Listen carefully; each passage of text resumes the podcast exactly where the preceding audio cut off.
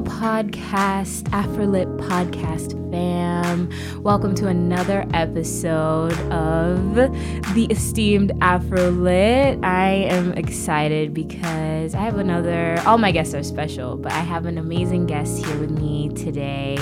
You may have seen her st- short stories, you may have written or heard her podcast, Wende Reno, and you may also have read her amazing articles in OK Africa. You know, she's been dibbling and dabbling in amongst among us and also doing amazing and wonderful things. So I am joined with Muzuba. Hey! Yes. Welcome to Afrolit. Thank you so much for having me. Of course, of course. No, I think this has been long overdue. Yes. Because you have just been on the grind. You have been working with amazing brands, working on ama- with amazing companies, Mm-hmm. doing your own thing. I mean, even like exhausting. talk about it, talk about it, but also living your best African life. yeah. You know what I mean? So, Summer. Eh, right? Mm-hmm. Summer. It's beautiful. It's amazing. So, welcome. Thank you so much, Aqua. Yes. So, how are you feeling thus far? How what has summer brought to you? Like, how have you been just? I mean, it's been restful. season? So I I went back. To, well, I went back to school after seven years of being out of school. Oh wow! this year. So people go after your bachelor's, just go do your master's. Don't wait. like you're never gonna get do it if you don't. right? Wise Um, words. Wise words. telling from, you. Right. I mean, unless you want like real life experience, which a lot of people, you know, want, and I got to, you know, have that. And I Mm-hmm. Yeah. mean, I guess what I did after my bachelor's really like helped me figure out what I wanted to do for my Mm-hmm. master's. Um, but yeah, so I went back to school, um, and you know, it was winter when I went back. It Yes. was freezing. I go to school upstate, um, New York. I don't know why I did that to myself again because I did my undergrad at the same school and it's freezing and we have like snow days and it's ridiculous and I hate the cold. Uh, shout out to the African DNA. I'm you telling know, you. And my name well literally translates to sunshine. So I don't know why I was doing this. I should be in tropical climates. definitely, definitely. And to add, Muzuba is a world traveler. You have how many countries have you visited? I haven't counted, but I don't know, maybe flex. Like I don't know, like 13, which is not much. Wow, but come on. No, people I know people like that are just Yeah, I mean, okay, there's like Instagram, but then there's like also like let's bring it to real life world. Yeah. You know what I mean? Like Yeah. 13 on the average. I feel like a, a average American has not visited 13. Like, Yeah. let's be real. Yeah, that's true. You know what I mean? That's yeah, yeah. And I mean, I also tend to go to the same countries a lot. Like when I when I like a place, you know, I just I keep going back. Okay. So I guess that's like brought my Yeah. country count low. So let's start from the beginning. Uh-huh. Tell me, where are you from and where were you brought up? I am from Lusaka, Zambia. Hey. Shout out to LSK. Right. Or Z as we call it. We call Oh, it Z. Z plus, what is Um, it? Plus two five? No, it's plus two six zero. Oh, 260. Plus two six zero. Okay. Yes. So shout out to everyone from Zambia. Yeah, but yeah, I'm from yeah. Lusaka, Zambia. Um, I was I've, I was born in Washington D.C. Yes. Um, spent four years of my life there with my parents and my Mm-hmm. my sister, and then we moved to Germany when I was um seven Okay. um in 1993 so now i'm showing my age because i think of like this in years not really like you know? Mm-hmm, um and then so we lived in bonn germany for three years. And then 1996 we moved uh, to zambia for the first time as in my s- mo- me- my parents obviously are from zambia Yes. but i was moving there for the first time to live in zambia. Um and then so i did my i guess what you call primary middle school here primary school and my first year of um secondary school which is what high school here yeah Yes. Yeah. um, so then um, in uh, first in first semester of ninth grade, my dad was transferred to Addis Ababa, Ethiopia. So I moved there, Wow. spent uh, I think like five years there. Yeah, from 2003 2007, four years. Um, 2007 moved back to the U.S. This time to New York. Um, did my college here, my university here, um, and then five years later, my dad was transferred back to Ethiopia. So instead of going back with him to Ethiopia, I decided to go back to Zambia and like see like if I could work there and if I could like really really like live there as an adult. Um, and that was yeah, that was 2012, and then 2018 I came back here in New York. Um, my dad was transferred here again in 2017. So I'd like come and visit for like the summers, Yeah. 2018.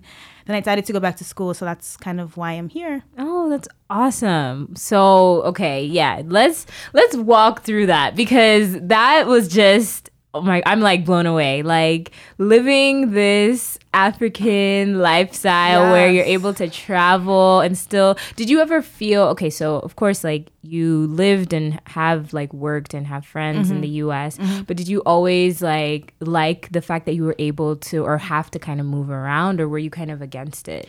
I mean, you it's the only life I've ever known. My Okay. parents have been in foreign service like since like 1987, which was even Oh, before I was oh, born. So like it's the only life I've ever known. But like, I mean, at a certain point, you don't like to move because you've met new friends, especially when you're like when you're older. Yeah, meet new friends and stuff. And like back then, like there was no Facebook. Like Oh. Facebook came like when I was in uni. Right. So yeah, so it's like you you know you don't know how to keep. I mean, you have like phone numbers, but you're not gonna like call someone in like I don't know like Egypt, you know, from like Zambia, because that phone bill is gonna be real expensive. no, Um, there was no WhatsApp. no, you was no- see? you know, all these things came out. exactly Yeah, came later. later. Yeah. Um. So yeah. So I didn't. Um. You know, like having to make new friends and stuff like that wasn't great. But I mean, the benefits have far outweighed the negatives. I feel Yeah. like it's what's made me like a Afropolitan global citizen. I've met so Mm-hmm. many people. Um, I've eaten like amazing food. You know, Mm-hmm. like learned about different cultures. Um, learned a few languages as Yeah. well. Which Um, languages? well, I mean, I don't claim to speak any of these languages fluently, um, but You I can dibble and dabble. You I know? dabble and dabble. I speak Tinish Tinish Amarinya Bicha, Hey, hey, hey. a little Amharic. Okay. Um, and I mean, I learned French in high school. We had to have like a second language apart from English. So bonjour, bonjour. Mm-hmm. Yeah. So yeah. Uh huh. No, I feel like I resonate with your story a Mm-hmm, lot. You know, obviously, like my family has worked, you know, diplomatic Mm, vibes mm-hmm. um, for some time in foreign service. And so, like, understanding and knowing, especially because there's like levels to this thing. You know what I mean? I feel like you don't really, like, once you're in that world, like, that's when you realize, like, okay. Because you see the different ways of like even like the European side of Yeah. things versus like you know the Asian side of things, and when, like when you have all your friends together, did you find like in international schools like you were able to kind of find your crew of like Africans, or were you just like kind of like melaged with No, everyone? No, I definitely had my crew. So it was really interesting. So like in uh, Ethiopia, Yeah. um, my friends were like um, mostly from Namibia, South Africa. Uh-huh. Um, yeah, Namibia, South Africa, Swaziland. Yeah. Um, so that was like a little crew. Yeah. Of like you know of people that we used to call ourselves the other Africans. um. So yeah, and uh, we had a few Nigerian friends as well. Yeah. So yeah, and then I mean here in college in the U.S. like um there's a lot more um, West Africans than there are Southern Africans. So like when I went to university, like I was the only Zambian I knew, uh, apart from my older sister who was at the same university. So we were the only two Zambians we knew. So our friends were like Ghanaian and Yeah. um, Nigerian, and we had like one Shout out to them. random girl as well. Shout out to all of y'all. um, so yeah, so yeah, so meeting people from like different different African countries as well was like part of my life and has been part of my life since Yeah. I can remember. and you i feel like you carry it so well into like the work that you do now but mm-hmm. also in your writing you know? Mm-hmm. Like tell me about how you like even chose or knew writing was your medium. Like is it something that you always kind of did while you were traveling? Like you know did you mm-hmm. keep a diary? Like how did you really hone your gift and craft? I mean, I feel like it's not like I chose it. I feel like I just, I just, I guess we make a decision, right? And like when I was seven, I think I decided I wanted to be a writer. Um, books have been part of my life forever. My dad used to collect. Um, there are these encyclopedias called Britannica and Comptons. Like I feel like every diplomatic kid knows. these they were heavy as hell yes, and we had like all the editions, and then like my dad would be like, so like literally when I'd come back from school and I have a question, he'd be like, the answer is in the thing, is in the book. Cause you know, they were like alphabetically arranged. I know. And sometimes it just wasn't there. And I'm like, I can't find it in the encyclopedia. And he's like, wow, then it's, that means it's not important. And you know, if it's not in the encyclopedia. so, you know, so books have been in my life forever. Yeah. Um, Um, my dad tried to get me to read African authors when I was younger, but I wasn't really mm. into that, you know, because I didn't mm. really like resonate with like, you know, like the the stuff like you know things fall apart for instance like that's set in a different time you know that's like colonialism and I stuff and that's not like something that i could relate It's like to history. Like I'm not trying to learn. Like I'm learning history in school. Like I'm not trying to read this for leisure. Yeah. So I only fell into like African contemporary like books like much later in my life. But Mm-hmm. in terms of writing, um, so my dad would so when my dad realized that I liked to like um to to listen to stories, he would tell us stories like bedtime stories. He would tell us Bemba stories. Bemba is the Zambian tribe, that's where he's from. And he would also like Mm. read like Brer Rabbit. So like I had the English or the British American stories as well as like, you know, African or Bemba Yeah. stories that he would tell. And like to this day I still remember like those stories he told as a kid. And these are now stories that my dad tells my his grandchildren, my sister's daughters. Yeah. Um, so that's like really that's like amazing. And those are stories that I would, you know, like to tell to my future children as well. Um, so yeah, so when I was seven, I just started writing and then my dad would like literally edit my work. Like he would make me write and then rewrite if I wrote it wrong and until I did the best version. Um, and yeah, I just kept writing. Um, came to the US, started a blog in 2007 when no one was like really blogging. Like my friend was like, "You should just blog," it. and I was like, "Okay." So I had a blog spot, and I just talked about African celebrity. It was a gossip. It was a gossip site actually. Oh my god. So this was like the African version of like the YBF, like a long time ago. Yo! so I talked about like you know Akon's wives, who this person was dating, Yes. like you know all that stuff, and then like five years later, I was like, okay, I'm done with this. Like celebrity news is boring, whatever. So Yeah. started a blog again, which was more focused on travel. Mm-hmm. Um, I am the Zuba, um, and then just wrote. So I write now. I'm mostly focused on travel writing, but I've written like um, entertainment, art, music, culture from an African perspective. For you mentioned OK Africa, CNN, uh, travel, um, Unearthed Women currently, which is a women's only uh, focused travel magazine. Um, I've written for Mm-hmm. the culture trip. the culture trip, yeah. So I, I, I am their Zambian hub writer. So I write exclusively about Zambia for them, like everything from like you know where to the best day trips from Lusaka, Zambia, Yes, I saw that one. even more historical stuff like on different Zambian tribes, which is mm. really interesting to me because even though so Zambia, just background, Zambia has seventy two different ethnic tribes. Let's talk about. Let's break it down. wow. So that's a lot. So we have seven official local languages from the seventy two, right? Seven. Okay. Yeah, so those are like so when you hear the news in the like morning, they they do it in mm-hmm. English and they do it in the seven local Language, languages. okay, so- but we have seventy two And what are they total. called? Um, the seven. The seven, go- yes. Oh, you gotta embarrass me. Okay, first let me start. Let me start. Okay, let me try to remember. So there's Bemba, there's Uh-huh. Tonga, there's Lozi, there's um Luvale, Kaonde. Uh, I think Nyanja. And what's the seventh one? Hmm. I have to look it up. I have Okay. to look it up. But we'll I mean, add it. We'll get it in the description. We're gonna link in the description. Yeah. Y'all better read this description. that means I'm 'cause gonna like revoke so my cool. passport right oh now. no! But uh, no, she's a she's a world traveler. You guys need her. No, no, no, no. Um, you make them great. but essentially, yeah. Yes. So, uh, yeah. So those languages, and I learned about like the different tribes that Mm-hmm. you know make up Zambia historically, and yeah. So written for those Mm-hmm. um, publications, and then you also mentioned. So I write fiction as well. Yes. Um, I had a short story that I wrote uh, for a Zambian prize called Kalemba Short Story Prize. Kalemba, Kalemba means to write. Ah. Um, so it was longlisted and it's called munkoyo. Munkoyo is a traditional uh, Zambian beverage. It's it's it's a fermented beverage, so it's like close to alcohol, but not really because even like kids drink it, and it's like white in color. It's um. Uh, different tribes make it different differently. So like my Oh, mom's tribe yeah. makes it a bit thicker. So it's like it's almost like grits. Uh, my mom's tribe, yeah. So they Oh. mix in the grits and it's a I bit see. thicker. Yeah. But my dad's tribe munkoyo, it's uh it's like more fine. It's finer. I see. Um, and you drink it, so you put like sugar in it, and then Mm-hmm. you drink it, like especially on a really hot day, like people drink it and stuff. So it's called Munkoyo, and it's made from roots.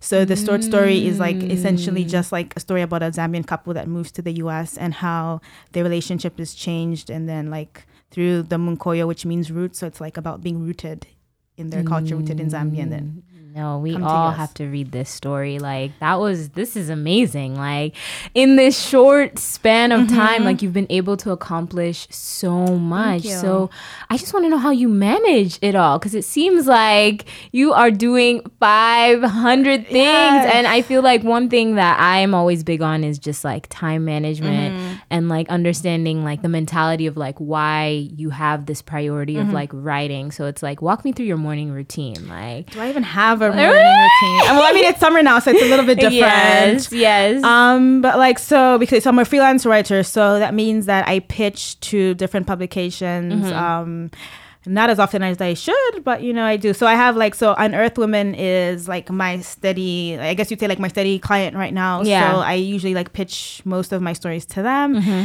And if my pitch gets approved, then I start working on a story. Mm-hmm. Um and then it's like, you know, the research phase. And like while I'm probably like working on a story, I'm also like sending someone an email to be on my podcast. Mm. Um, so then after that happens, it's not writing a script for the podcast or at the same time, it's like, you know, refining the story, sending it to my editor to have a look. And then she sends back like corrections that need to be made. Then I'm sourcing high res images for the articles and then putting it all together, then sending it back. And then maybe one day I'm doing invoices, you know, to follow or following up with someone that hasn't Mm-hmm. That's paid me. fact. Because you know this free life, this, this freelancing lifestyle. life. Um, yes. Yeah, then so then other days it's like literally recording for my podcast. Um, and then other days it's like you know promoting the podcast. Also is like that's another thing, right? That's it's not just like putting it another out. It's like promoting it on different platforms. Mm-hmm. Um, and then you know writing the show notes or you know whatever. So it's yeah. So that's like essentially like the the little the rums that I go in the two projects that I'm currently working on Mm-hmm. That's right amazing. No, I love it. And I feel like you're an avid tweeter. Before we hopped on the mics, I was just saying like anytime I want to know something about Zambia or I feel like there's just something that's like African centric, like Mm-hmm. I feel like you're the first person to like either comment on it or like retweet on it or it's like, "Hey guys, look at this. Like let's go to this. Let's do this." Yeah, Like, yeah. you know, and has that just always been your lifestyle? Cuz I'm I feel like I'm the same way and so Mm-hmm. I love seeing other African women who are like involved in that as well. Yeah, I You mean, know? Twitter is, I mean, it's an interesting tool to like communicate with people. And I Mm-hmm. use it for like a bunch of things. I use it for research. Like, and Zambian Twitter always comes to like, if I'm like, I'm looking for someone who I does this, like, that. please retweet. People will be like, okay, I sending me their suggestions, you know, I'm looking at the thing. I'm Yes. like, okay, like she's known and I'm like, they've been overwhelmed, just like, oh, okay, you know, okay, this is this is good. Thank you, thank you. Um, Yes. So yeah, so I use Twitter like you know to Yeah. promote not just pro promotion like Yeah. my own stuff, but like I I mean I also like you know promote other people's things or like if I see something an interesting article that I think other people should read, I'll share it. Um, Yeah. Sometimes I'll like do a thread. Like my Twitter is like it's very you know it's like. It's either between like, oh, there's this flight due and I want to go to like Lima, or it's like, oh my gosh, I'm like dying of cramps, you know, and Yeah. like, you know, or it's like, oh, there's this someone who just tweeted about like feminism, and I'm like, you know, going in there like, you know, sarcastically writing something, or- Yeah. or, I'm tweeting about Inshima and going viral, Literally. happened recently. yeah, you know what I mean? yeah, nutrition seems to be very important to us Africans because even if you talk about food, it's like people just come out of the woodwork. Like people, people like have real emotions about food. People really do have strong Yes. emotions. Like that's why these Jollof war, even though I no longer participate in any of those Uh-huh. wars, but like that's why we can have these wars going on forever. You know what I mean? Yes, like Mr. Eazi concert, like Eh, recently, like they were like, "Who has the best love?" And you know, as the Zambian, I'm just like, I mean, I don't participate because I'm just like, I'm- it's not this above me. Like I'm not. I don't know anything. Let's just talk about something else. Shima, or I, I don't know. You know, like I can't relate. Nyama choma. Exactly. Yeah, we Like, can let's talk about that. braais. Let's talk about braais. you know, and what not to bring to a braai, and what makes an African braai. We can talk about that. We can talk about how a braai is not burgers, Right. and you know, a braai is coleslaw, potato salad. Um, there has to be some rice. For some other has to be shima. Like that mean you have to have a shima. Like it has to. Be, this is lunch. Are you serious? like people just be like, oh, Wait. you're bringing snacks. Like where's the main meal? No, you have to have like shima too at the braai. Why do I feel like you guys eat heavy, but your bodies don't look like no, that? we though? we Zambians eat like red meat consumption. Like we eat a lot, and people drink a lot. Like you know, like pe- pe- Zambians live for. So we have like I don't know what they're called in like other. Af- so Yeah. we, we call it like uh four you know four day weekends, right? so like we Ah, have a lot of yes, public yes, holidays in Zambia. I see. So like when people just say the word like four days, yes. you know, like it's it's about to get lit. so people are like like, and the thing is like every four day Mm-hmm. response is like braai. So it's just like whose house is it this weekend? Then you have like Ooh. WhatsApp groups. Like you have yeah, yeah, yeah. okay, everyone's don- donating like ten, qua- you know, like Yeah. hundred kwacha or whatever. Like okay, we're having a braai. Yeah. Who's bringing potatoes? Uh-huh. Five kg mayonnaise. Like people are like serious. this is see, this is business. Like This you guys mean business. No, for real. So you can't like have a braai and like run out of food Uh, like or chips, like you know, And you have- be no, what is that? What is chips, chips? What is or chips? crisps, you know, no, that's like start. or that bring means- some crest, you know. No, that's starter. Starter. and people just be looking at you like, oh, okay, so where's the main? Is it on its us? way? Exactly. You Yo. and you always have to have extra for the gate crashes. It's another rule. Oh, that is another rule. Mm-hmm. I feel like that's a univer- like a continental thing, especially Yeah, like sub-Saharan Africa. Yeah, like so we the can. per plate thing doesn't work. oh, per person no. per plate. Per oh no! Like send me the list of who's coming because Africans will roll up with five other people. Like oh, this person showed up at my house. I know I couldn't leave them home, so I'm here. That's why with your, you know, with our weddings, like they just gonna have to figure it out because like there will be a guest list though. So I'm just I I'm thinking a don't know. destination wedding. I don't know about Oh. you. I'm just Oh, and like I'm going somewhere there's no Wi-Fi, so like Ah. nobody can like I literally like you you missed the flight. That's it. You see it on Instagram. I'm sorry, like it's just not. I can't. I I'm can't. done with you. I have a lot of you know, family. a thousand people about to show up at your wedding, right? I have a lot of families. Like a thousand friends, not just like a thousand like of the family members. Like it's about to be. Because imagine now it's like Boo and you. So Yeah. y'all. I'm excited for it though. Amen. May it come to pass. Right, Amen. right. And this leads me into our like next topic of like just going back to Zambia because Mm. I feel like this is kind of uh so it's funny.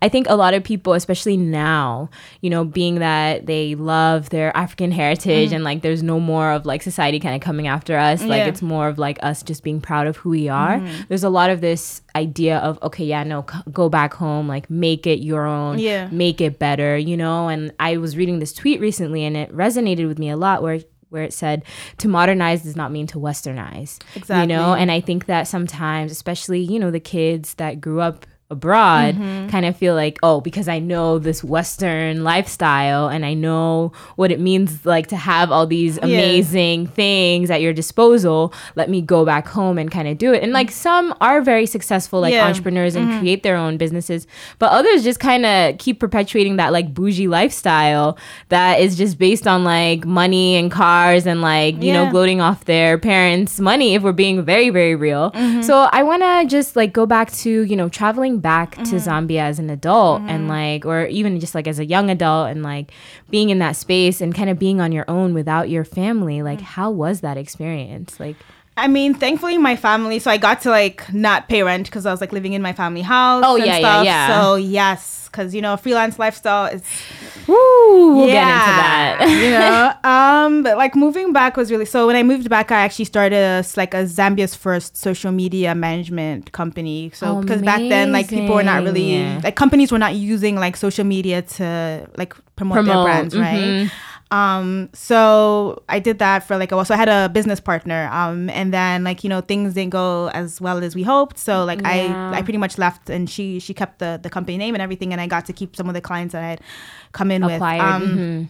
so I was doing social media management for a while, like freelancing. So I'd go into companies like once a week and help them and do stuff. And then like, of course you know, do whatever else I was doing on the other days of the week. Yeah. Um, I did that for a while, and then that's uh 2000 and uh, about a year before I came here is when I like fully went freelance. So, so when I got the culture trip um job, I literally like was like, okay, I like doing this, and I want to do this for more Yeah. publications. I need to be serious and focused about this. Mm-hmm. So I was writing for like an in-flight magazine, a Zambian in-flight magazine, and like more Oh, other publications. And I decided that I was not going to do social media management for people, like for clients anymore. yeah And I just went like full into freelancing Okay. um, and writing, and that was it was a lot. So when I first how so was that decision making? Like, what kind of led you to that point? Was it just you being fed up with like working with other clients and like having them not really listen to you? Because I can imagine Mm-hmm. like you're going into these companies and like you know the executive team is probably a lot older than you. Yeah. probably doesn't really care about social media, and you're telling them like, no, like this is what you need. Like, Yeah. how was that? Was Oh, it's there a not lot even of they don't, it's not that they didn't even care. It's more like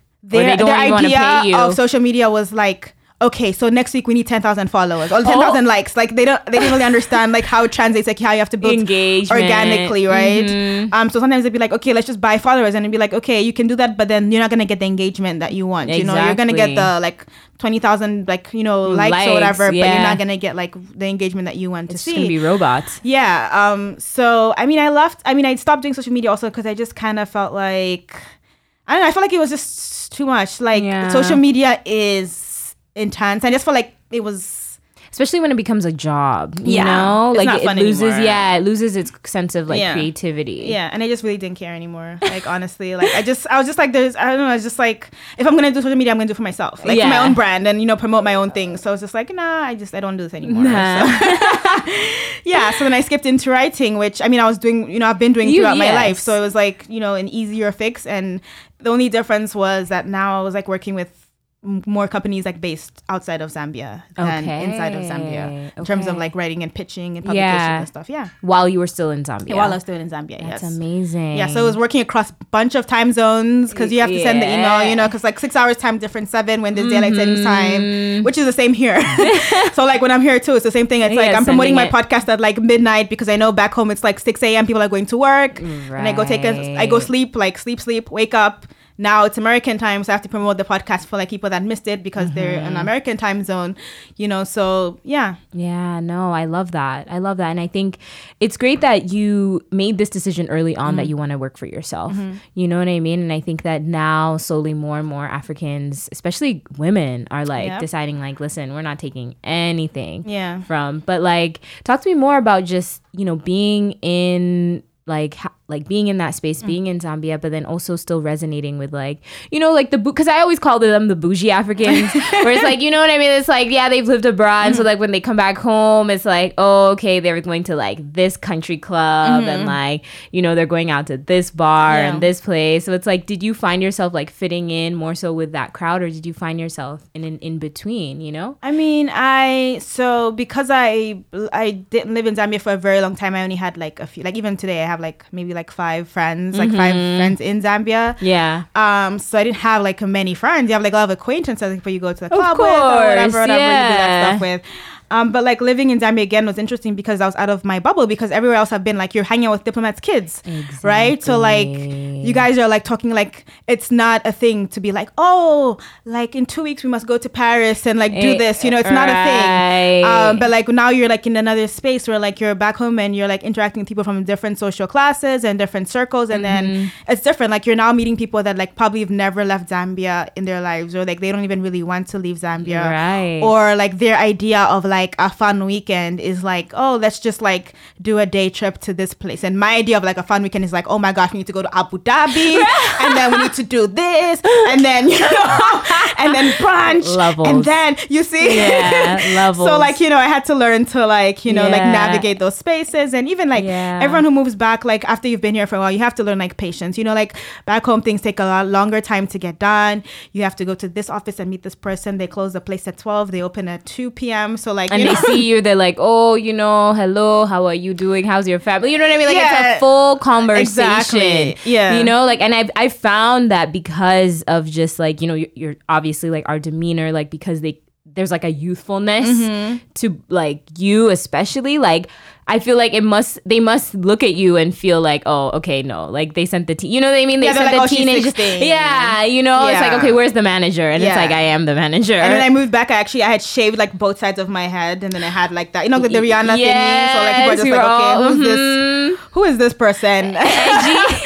You know? she's edgy. She's very edgy. and then you come in like speak not you know like not like really speaking the like, language and speaking English like you don't have the same sort of accent. Like you, oh, you have an American accent, or you have, Yeah. you know, just like Westernized. You know what I Yeah. mean? So, Yeah. did you ever feel like there was a moment where it's like, dang, you know, I don't feel like this is truly home?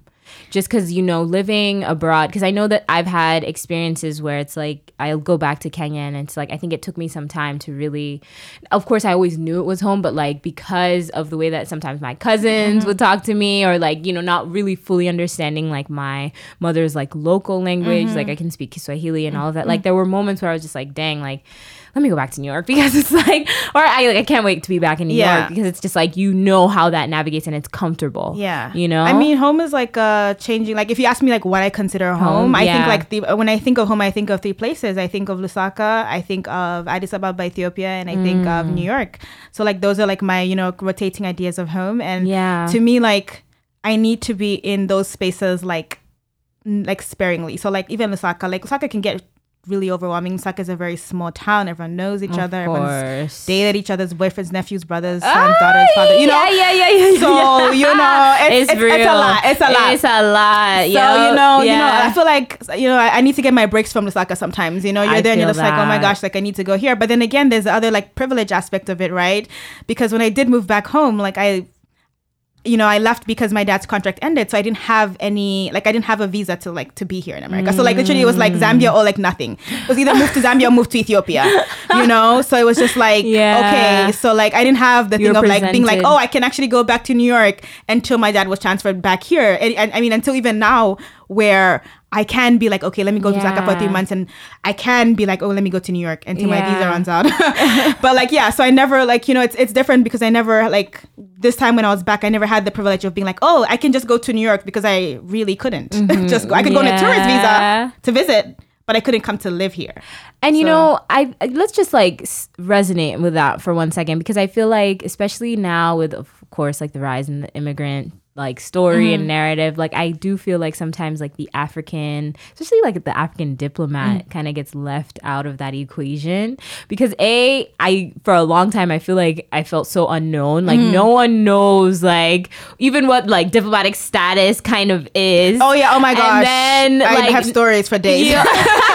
Where, like you present your thing and like your passport or and whatever, and like, they're just this like is not real, you know? no, honestly, and I think I was even talking about that recently. Yeah. Um, about how I went to Planned Parenthood. Like, I mean, or Mm-hmm. I went to a um, a place where you know you get like Mm-hmm. I that contraception or. Mm-hmm. whatever, right? Um, so they like they're like, oh, are you a New York State resident? You know, and I was like, yes. And then they're like, wait, are you a citizen?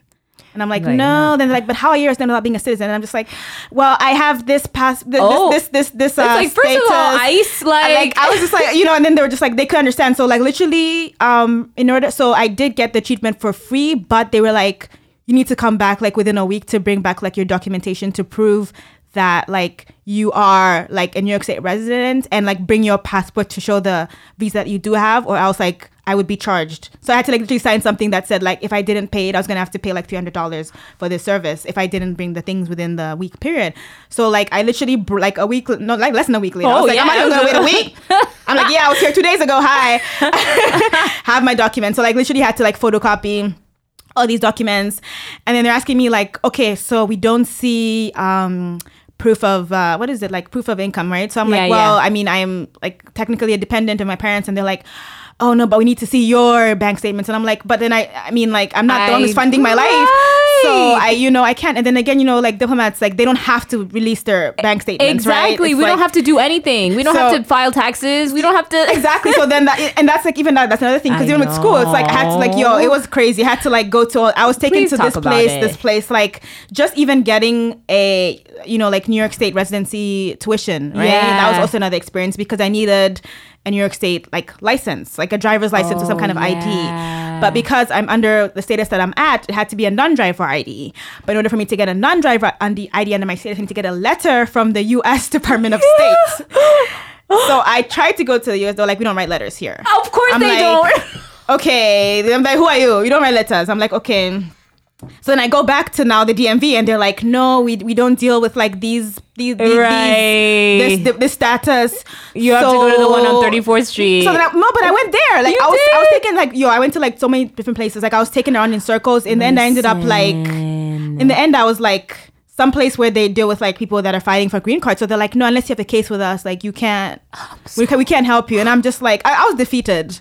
So I- literally, I was just like, I can't do this. Like, called my school up and I had to like, explain everything. Like, my dad had to write a whole letter. This is why I don't pay tax. This is why whatever. And that's that's how it worked. But this was like, this took like over a month, I can like back and forth, and it was like so frustrating. the mental capacity that you need to have in order to just get some basic things. Like it's like dang i wish i could just be a permanent resident you know at You this know? point. Yeah. you know? I'm like telling it's, it's a lot. And i think i think that it's it's interesting now that i like now that this conversation has started i'm like imploring even more africans especially Mm-hmm. you know to join like UndocuBlack like the network Mm-hmm. because i think that they really do a good job and they don't necessarily really understand like i don't think any agency or network will ever understand like the diplomatic Mm-hmm. Unless foreign service unless yeah. you're in it and even those in it i find like it's very difficult to share that information just because people people are afraid at the same Honestly, time too because yeah, like you sometimes know? I'll ask, I tr- like I'll try to ask information like, how did this like, how, did, you get this exactly? and but it's, like, yeah, exactly. hit you with the hit you with the Michelle, right? Hit you with the Michelle, you know, the Michelle Yes. look, like oh, Crickets. right, literally serving face, like. mhm.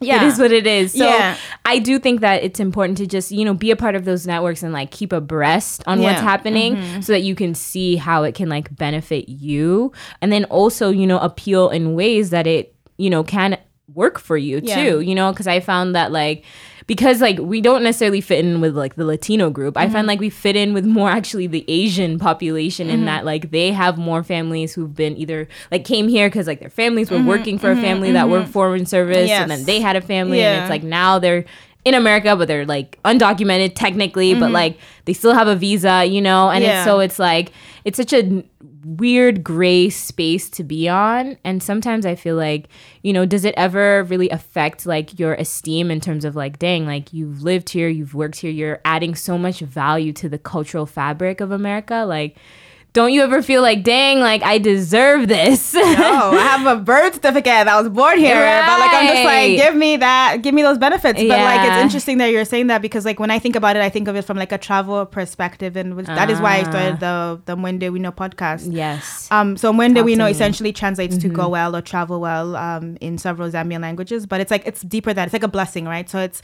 in in, in Zambia, even other African countries, you don't just tell someone like, "Oh, be safe." Like you literally are like, you know, it's like You're almost like you're blessing them, yeah. right? and you're giving them things you know as you travel Yeah. I So um so that's why I named the podcast that. But I did this podcast because I was like looking for a podcast about traveling as an African on an African passport. Mm. Not with it, not with two passports, or maybe two passports that Mm-hmm. are African, but not like with the safety net of the, the stronger, right? Because our passports are supposedly weak, right? Quote unquote weak, African Weak, passports. yep. Um, so I didn't find anything like that, and um, it even comes with like stuff like travel deals, like flight deals. Like I, I'm always I have all these like sign ups in my inbox does. that I Follow get, her on Twitter, y'all. and it's so funny because like I'll see something and I'll be like, oh, it's like oh, it expires like 11:59 p.m. today, so you have to book it now. But then I'm like, wait, if I want to go to like this country, I actually need a visa. so if I buy this ticket now, which is like a flash fail, whatever flash sale, then like I may take this uh, because you know you need like a confirmation and you need a hotel itinerary. reservation to go to get a visa. But like it could still get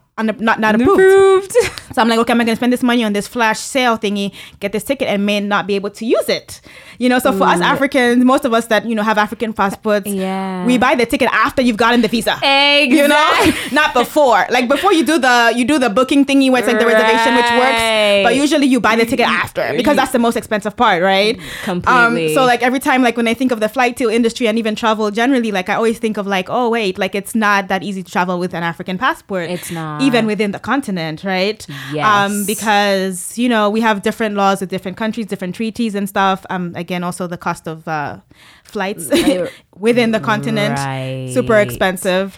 So I started the podcast just to, um, I guess, inspire more people to travel, not just outside of the continent, but like within. And even if you can't travel within, like if you can't go to like East Africa, you could still go to like a place in your city. Exactly. Or another and town. That's what I love. That's Yeah. what I love. Even listening to your episode with Winnie, Mm-hmm. you know, know, and most recently with um, the Lerato. two, yes, Yes. Lerato, but and even the the the couple that you know quit their Yeah, job, Joan and Doss. Yes, from Kenya. Yes. like you find that like I think people are so fed up with like having to depend on having quote unquote the stronger passport, Mm-hmm.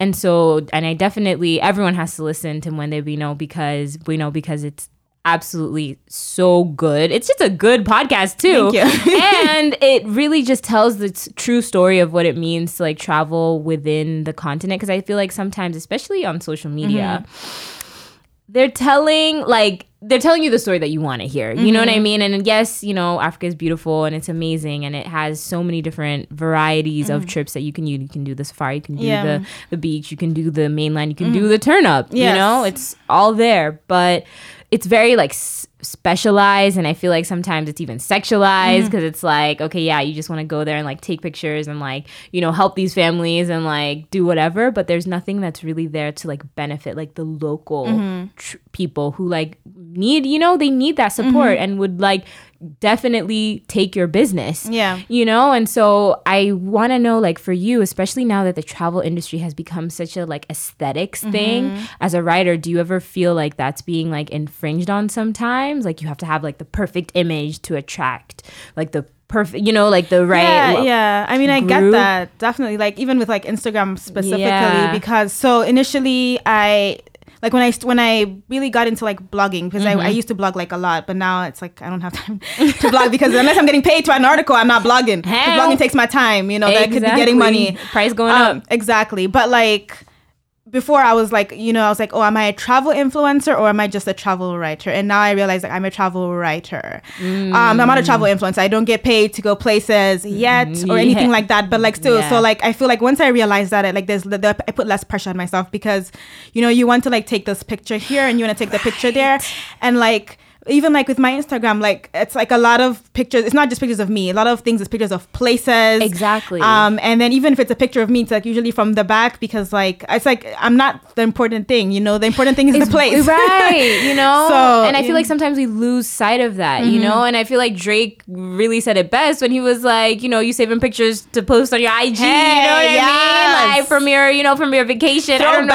Throwback you know Thursdays. right Yes. you know so it's like i feel like sometimes especially within the travel community like we're losing that edge you know and i read this article one time on and i'll d- link it in mm-hmm. description and show notes as well but um, and I think you may have read it as well. It was like a young girl, I think she was from Kenya, who traveled to Turkey and wanted, usually, like they have that long layover where you're able to explore, but only if you have like a UK, a British, Ah. or an, um, an American passport. And if you don't, you're sent to this like huge like room that's just basically all the like forgotten passports and what that really feels like too. Yeah. You know, I think sometimes we forget like the mental state that that can put one person in, especially because you know you're just as qualified as your, or even overqualified than your American or European counterparts. Yeah. Um, That and is then, crazy though you know that that I happened mean? to yeah, her. But like yeah. literally, I was thinking because like so I found a flight deal the other day from uh, Mm-hmm. New York to Lima, Peru, and I've always been wanting to go like Peru, like Machu Picchu and stuff. Yeah. And then the thing, the glitch is that there's a 14 hour layover in Mexico, and like you know the.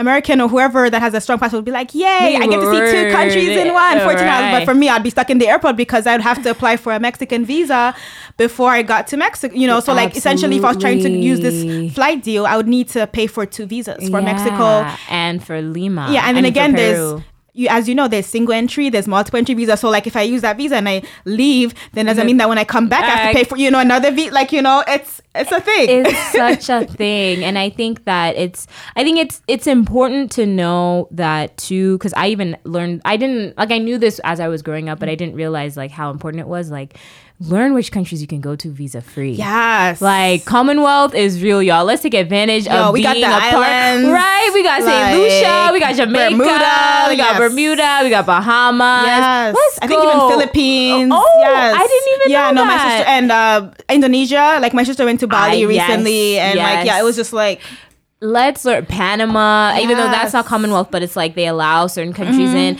So it's like learn like Yeah. really use that and like hone in on that and like you know invest in that because Yeah. then if they That's the I- cheapest way, I think, to travel. Even like if you're not spending money on visas, like that's the cheapest way. Like completely even like even like look regionally. So for instance, with Africa, we have like so for Southern African countries, we have SADC, which is like a trading East African, um, Southern African Development Community Trading block So it means Yeah. that if you're a holder of a passport from Southern Africa, you can go to Southern African countries Mm. like without needing like a visa. So I can go to South Africa, I can go to Malawi, Mm-hmm. I can go to um, Botswana, for instance, like visa free. And that is like when I started um, a web series called The Fest Gurus with you um, took my yes with my friends from Zimbabwe Uh-huh. uh, a couple Talk of years about ago. that and I think that's around the time that we first met Yeah, and that was like when I had that was like about a year, not even a year. It was like months after I had moved back to to, to Lusaka when I was just um, watching a lot of Travel Channel and like wanting to find out why. First of all, there weren't any women hosts, and still there's there's now a few. We have Oneika the Traveler doing a show for Travel Channel. Kelly Edwards, who's like a she's like a pilot and she's Yeah, badass. Like she's she's, a- right. you know. Um, but like back then there wasn't any. First of all, women of color. Right. First of all, or women period. Right. hosting shows on Travel Channel. And I was like, you know, I would love to get paid to travel and go to these places. So I literally put it out to, into the Twitterverse and was like, I want to get paid to travel. Um, to African festivals because when I was living here in the US, I didn't get to go to Coachella. I didn't get to go to like Afropunk or any of the big Ooh, festivals at right. the time. Um, and then I had a friend, Lorraine, who's uh, she's she's Tanzanian heritage, but she was born and raised in Zimbabwe. She also lived in the US in Atlanta, and she also didn't get to go to like Coachella and all those things. And then when you Yeah. move back, it's like, oh my gosh, like so much regret. we didn't get to go to these, you know, we didn't live our best lives at these festivals. Know, like, first of all, but that price tag for Coachella though, but Yeah. now they're bringing some African artists, so maybe you know we'll just find our Press way pass, there. hello, right? Like- you know, they'll hire us to write or to I blog know. or to vlog for it. You know, yeah so, Amen. so essentially we saw a list of african festivals um that like put together like and we were like you know what? We want to go to these festivals. So Right. i tweeted that and then she literally like followed me um on twitter and she she messaged me and she's like there's this festival happening in harare um at the harare international festival of arts and it, it happens well it used to happen every year but hasn't happened for uh, like consistently now because of the economy in Zimbabwe, as we know. Um, but anyway, so this festival is happening, and she's like, "You should come down. We can like film. I have these two friends that like uh video guys. We can do like a episode, like a pilot." yeah. I'm like, "Yo, cool." And then I also happen to be working for an organization in Zambia called Bare Feet Youth, um, which is um. It's a theater company. Then they take they take street kids uh, and street street adults and street kids, and they train them in acrobats. And um, these people now like they get to train like they perform in England, they perform in the UK. Like that's how big they become, and they have like an annual festival in, in Zambia too. Yeah. to showcase their skills. And they come from this neighborhood called uh, most of them come from a neighborhood in Zambia called Chibolya in Lusaka, which is one of the most dangerous um, like neighborhoods in Zambia because of the drugs. Uh, like it's it's very well known for like being a drug trading spot um, there. I see. So I worked for this. I was doing social media management for this company, and they got um, um, hired to perform at HIFA. Mm. So I got to go with them as like their marketing person, and I knew that Lorraine was going to be there. So I was like, okay, let me two kill two, two, uh, kill two birds with one stone. Yes. Got on a bus from Zambia to uh, Lusaka to Harare Whoa. because I didn't have any money to take flights. You know, I love that, was though. commitment. Right. Not doing that again. Oh. I mean, I've, I've done it six times. I'm not doing it again. Okay, yeah, yeah, yeah. yeah. No, you, you, you're loving it. You're loving the love now. Yes, yes, yes. Um, but anyway, arrived in Harare. Um, arrived, met Lorraine, and then literally like we hit it off. So the first day that we met, so she was like, "Oh, like let's start, let's film." So I was there for like a week, and we filmed at the Harare International Festival of Arts with Zash and Gui, uh, who are um, our video team, and then they also became part of like the show as our hosts as well. So it was four of us um, from 2013 traveling to different African countries. We went to Zimbabwe, we went to Zanzibar for Sauti za Busara, went to Lake of Stars in Malawi. Um, my one of the guys got to go to Felabration in Lagos. I didn't get to go because visa issues. Yeah, sucks.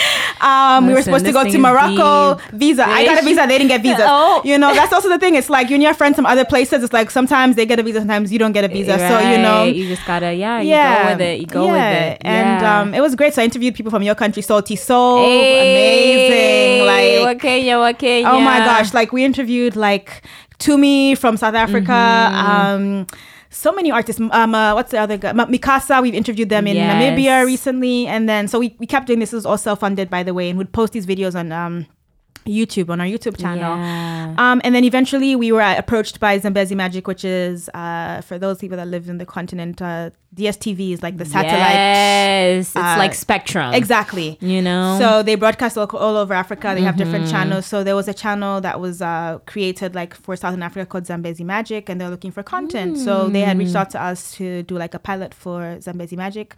So we did. We we filmed in Nigeria and uh, Namibia, and that was like amazing. And then had the episode like went out, but. For whatever reason, we weren't picked up, probably because it's a lot of money to do a travel show in the continent. Because again, flights, Travel. you know, like flying from like Harare to Joburg and Lusaka to Joburg for like four people. That's a lot of money. It's it's right there, but it's a lot of money. It's really because it's like Um, now you're using foreign. You know what I mean? Like you, it would be easier for you to go to like Istanbul. Yeah, sometimes. Yeah, yeah. Or and like then Dubai. come back. Yeah, or Dubai. Right, or Dubai, you know? Yeah. Yeah. So I mean, yeah. So we all kind of. I mean, this Fest Gurus is still like we still we're all still Fest Gurus at heart. We haven't like released any new content recently, but like Mm-hmm. it's definitely something that like, you know, I'd love Netflix to pick up one Eh, day. yeah, for sure. And I think the beauty is that it sparked the, the conversation because I think what you're doing specifically, which is so important, is like you're building awareness to this traveler. You know what I mean? Mm-hmm. I feel like for so long, for so many years, like the African traveler has be, like gone under the radar. Like Yeah. we're not valued, we're not appreciated. But now our coin, they're getting strong. You know what I mean? And these, as these Western societies are kind of going through their own troubles, a lot more people do want to travel to the continent. And like, you know, how do you feel about this, you know, return, return to home, you know, this whole narrative of everyone going back to Ghana. And I mm-hmm. would even encourage other people to travel to other parts of Africa too, because we're a nomadic type of people. So it's like, Yeah. yes, your lineage may be from Western Africa, but like 90% or probably a lot of your tribe members come from various parts. Yeah. So how do you feel about it? I mean, I think it's definitely a good move that Ghana has done, considering that like most of the Africans who were brought to, who are part of the Atlantic uh, Slave trade. transatlantic slave trade, were from Ghana and Nigeria. Mm. Um, so that's great. Um, but I also think that I would encourage like anyone that's coming to Africa, to, and if they can afford it, to see more than one country. Mm. Um, I think it's always like you know sometimes someone will go to like one country and be like, oh, I went to Africa, and then it's like I feel like. You, they might have gone to like the most developed African city, you know, and it's like, oh well, you were still like Cape Town, shopping no, in H and M. Well, like just saying, no shade, but yeah, but shade. Um, yeah, then you go to like like you go to the same stores that you go to here, and then you eat at the same restaurants that you go to here. So it's like, have you are you really traveling? Like, why? Like, are you are you experiencing anything? Um, so I think there's that danger, and people are like, oh. Then again, there's the flip side where it's like. Okay, I went on a safari. So literally, I went just on a safari, saw animals, and I came back to America. then it's like, yeah, Africa safari. Then it's like, well, uh, so you know, I want you to go on the safari. I want you to go on the turn up. Right. I want you know, like, I want you to experience the different sides of Africa and not just be like, oh, so I went here and then and then and then it was just this. Um, but I also think people have to have like go in with with like no expectations. I think I think that a lot of it. our you know I think that a lot of um people of African heritage, of African descent that like have lived here for so long and were brought here like by force. I think that like when they finally like go back to quote unquote like what they call the motherland, I think they Mm. sometimes have like these really ex- high expectations of like Definitely. being like you know, like having this like drumming ceremony when you arrive and like everyone's at the airport Lion waiting for you, you know, Uh, and you I'm just like, you know, people have the thing is people have like have been living their lives for like millennia and centuries since like things happened. So like I feel a like you have to go in with like no expectation. Just be open. Like don't expect people to just be like, oh, just because you're from here, like we're gonna embrace you, you know? Completely. So No, I completely agree with you. I think that it's time for people to really experience like the true continent and remember that it's a continent and that- fifty whatever countries. Yeah, 54, 55 countries. Yeah. You know what I mean? Like there's so many variations from southern to eastern, western, northern. Yes. You know, and I, you know, I implore even, you know, Africans that are within the region to like use this opportunity as a time to explore other places, Mm-hmm. you know, and like you said, like go in with no expectation. Because sometimes I even feel like Africans within the continent have their own expectations of what West Africans are going to be like Exactly. versus like, you know, us because in so for example in kenyans who live abroad who come Mm-hmm. in december we're given the term we're called summer bunnies because it's like Oh, yeah wow, really? yeah because we come in you know we hop around I don't- know, I don't think we have a term for you, that you don't have a term for that in Zambia No, I don't think we have a term for for that. like the diaspora that just come and like you know wreck shit I, don't, I mean I've never. I, I don't know, but I. But just, I think it's just because like people also like the the joke is too because we're hopping around like the prices go up, so it's like everything just becomes Mm-hmm. like a whole thing. 'Cause It's like ah, summer bunnies are in town. Uh-huh. Okay. you know. well, again, you guys have a very large. I guess maybe the reason why it's not like that is Zambia is because like we have a very like our population is like quite small relative to like for instance Nigeria. We only have 12 million people, right? see. And then like a lot of Zambian diaspora, like our diaspora is not as huge. Um, and it's know, close by. Like I'm assuming it's in like South Africa mostly. Yeah, and then or the UK because yeah, like we go back to the colonial Yes, masters. right. um, so yeah, so like even like in America, for instance, like the population of Zambians is like like I could be the only Zambian in New York that you're I ever know. going to meet. You can be here for 40 years and I'm prob I might be the only Zambian you're like, ever two. gonna meet. Um, so yeah, but I mean if you go to Dallas, you're gonna find a lot of Zambians. Oh, right. Um, apparently there's lots of Zambians in Chicago as well. So like different Oh. areas, you know, but like New York, it's very, very rare to find like a Zambian. Like my dad said, so he was like walking in Midtown. He heard someone speaking Bemba, which is his language, and he literally had to stop and be like, "Excuse me." Where you like he was like no Yeah, this is, Uh-uh. we're not letting this happen. Like, Exactly, I need like- to know who you are. exactly. And you probably knew who he was. you see because that's the thing because it's like you know and then again like zambian languages are like only mostly only spoken in zambia so like I if someone speaks you're gonna be like i know it's that person is zambian Yeah. so even like when i see like a zam like a last name like uh i'll be like they're zambian, Zambian? I, where are they how come i don't know them how come i haven't met them I feel like I resonate with that in terms of I just see like I know someone who's African. You know what I mean? Like you just see them and you Mm-hmm. Yeah, know yeah. you feel it. You know Yeah. you feel that connection. Yeah. They, they don't even have to speak to you. Yeah. They don't have to really tell you anything. Yeah. You just know it I'm like that, especially with Ethiopians. Like I can, like I know my like Ethiopians. So like I'll see them and I'll be like, first I'll be like, "Are you Ethiopian?" And they'll be like, "Yeah." How do you know? Then I'm like, "Danano, Dananash," and they look at me. They're like, "Oh my gosh!" And I'm like, "Yes." Like let's get into it. have you so have you gone to the DMV area? Like have you Yes. Oh my How gosh. U streets you? with like the little injera. Like I'm actually. Well, I'm going to DC again. I haven't been to DC in a while, but I'm going in Mm. October. I see. And Ooh, I'm I'm all about like that injera life. Like literally breakfast, lunch, dinner. My meals are like sad. Oh, like injera. Like that's how like I used to eat injera every single day when I lived in Ethiopia. Like I didn't even eat like nshima like on that level. Like I'd go to school. Like I went to international Wow. school, but our cafeteria served. We had what was called European dish, and which was like pasta and Yeah. stuff. And then there was like injera. I would always like eat injera. Like all my friends would just eat injera. Then I'd go home and then like they would make something and I'd be like, no, I just want injera. and even here in New York, like as, so- as soon as I get injera, I'm like good. That is so sad. Because you know what's so funny? I personally, I know, don't hate me. I don't like it, man. I It's an acquired yeah. taste because it's sour. Like people find it sour the first time when you like taste it. So it's like it's you have to get through that. It's an acquired taste. Like you just have to stick with it. I'm telling you. It's like fight, fight no, your taste buds. I'm telling you, the first time I had it, I didn't really like it. But then, like after, like Yeah, I don't even taste the sour taste anymore because someone I went to injera to dinner with someone and we had injera, and they were like, "Oh, it tastes sour." Like I knew, I was just like, "It's sour? Like what?" My sour taste buds are like not registering. it's a Z. And lastly, Mm-hmm. what would you tell 10 year old Mazuba? Like, just all of the experience that you've had thus far, knowing what you know now, starting Mwende Bwino. Mm-hmm. You know, I think that it's, you're on such an amazing, beautiful journey. And the fact that this is not even, this is just the beginning. You know what I Mm-hmm. mean? Like, we're to keep seeing you because, you know, there have been some tweets that she's put in the Tweeterverse that I'm definitely excited to see come into fruition. Hint, hint, that show. You know, Yes, we're about to do that show. that and even like with um the You're podcast right, like i'm really like i'm trying to grow it beyond the podcast like i want it to be like a brand so i have like plans for it like long-term plans for Mm. it that are related to travel but like not just podcast but like to use the brand that course. transcend so what would i tell my 10 year old self to just like go with your gut, which I think Yes. I've always kind of been good at, but I think like I Mm-hmm. question that like sometimes especially with like African like so my background, my educational background is in African studies or Africana studies as it's called called here in the US. Not Yeah. Africana as in like South African, but Africana with an A at the end. which Yeah. Uh, involves African American um, heritage. But anyway, um, yeah, so I fought a lot with my dad about African studies. Uh, in terms of like doing it for my masters, like we Oh, fought for like five, six years. It's only Was- now now he's like okay, he wasn't with it at like, first. He's just like I sent you to America to learn about Africa. Like why?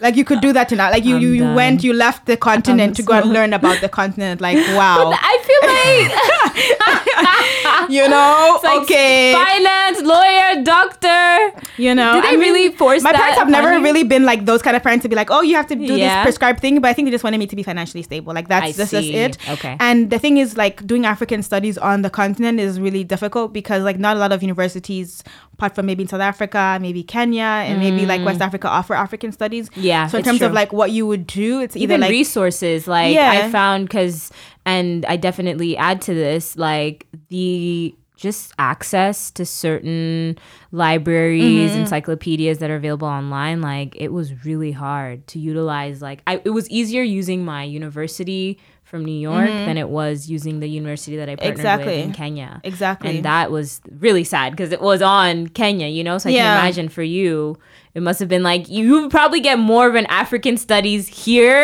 in New York City than you would in, you know, actually in the continent anywhere. yeah which is um which, which is really really sad like you're speaking about resources and everything and even just like us not really knowing our like our heritage and our culture back home like i'm part of the women's history museum of zambia i'm one of the board members and its goal is literally to bring stories to light of women who have contributed to the history of not just zambia but like africa Yeah. and one of the uh, projects that we did um, recently was a podcast called um, "Leading Ladies Zambia." So, like, if you're on YouTube, you can check. It's on YouTube as well. It's like an animated podcast as well, yeah.